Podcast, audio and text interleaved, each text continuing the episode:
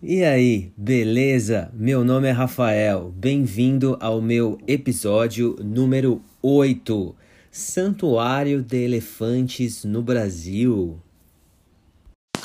Todo o conteúdo falado deste episódio está transcrito.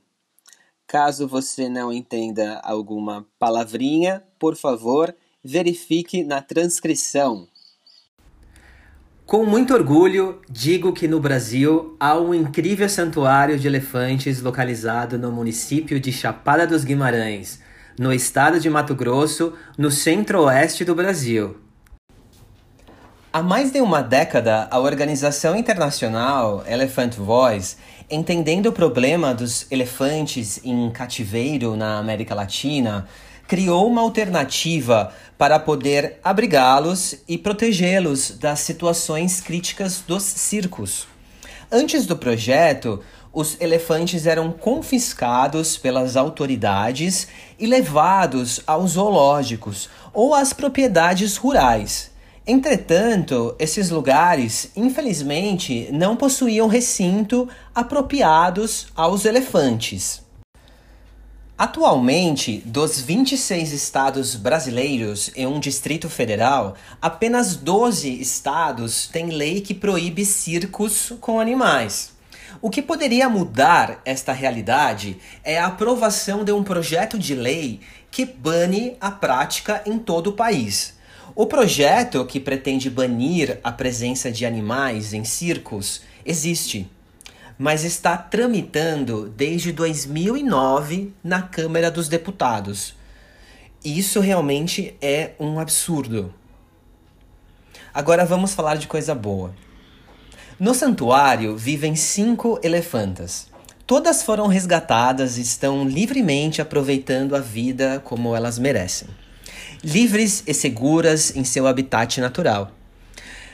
Infelizmente, todas tiveram uma vida de sofrimento pelo abuso, pela desnutrição, pela falta de atividades físicas, pelo não acompanhamento médico e por milhares de outras atrocidades. A elefanta mais alta do santuário é a Bambi. E a sua rotina inclui comer frutas e passear. A mais gordinha da manada é a Hannah, e também ela é muito simpática.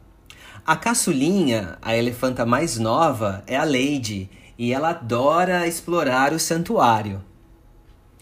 A Maia gosta muito de mastigar a vegetação e nadar.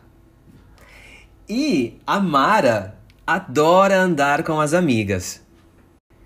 O objetivo principal do projeto é que todos os elefantes da América Latina possam um dia viver no santuário. De acordo com a ONG, há 36 elefantes em cativeiro na América do Sul. Lembrando que esses animais não têm condições de serem soltos na natureza nem de retornar para o país de origem.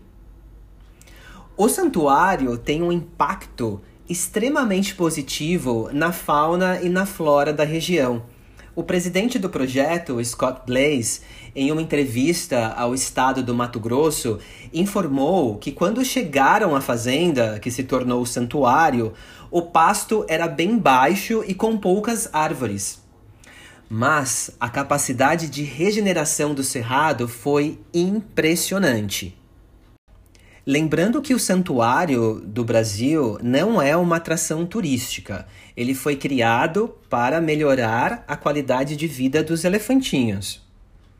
É possível acessar o site do santuário www.elefantesbrasil.org.br para conhecer mais sobre as elefantinhas, doar qualquer valor para a causa e também comprar os produtos da lojinha do santuário.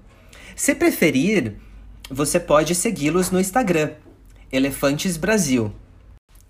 E eu fico por aqui. Agradeço, muito obrigado, até mais. Tchau, tchau.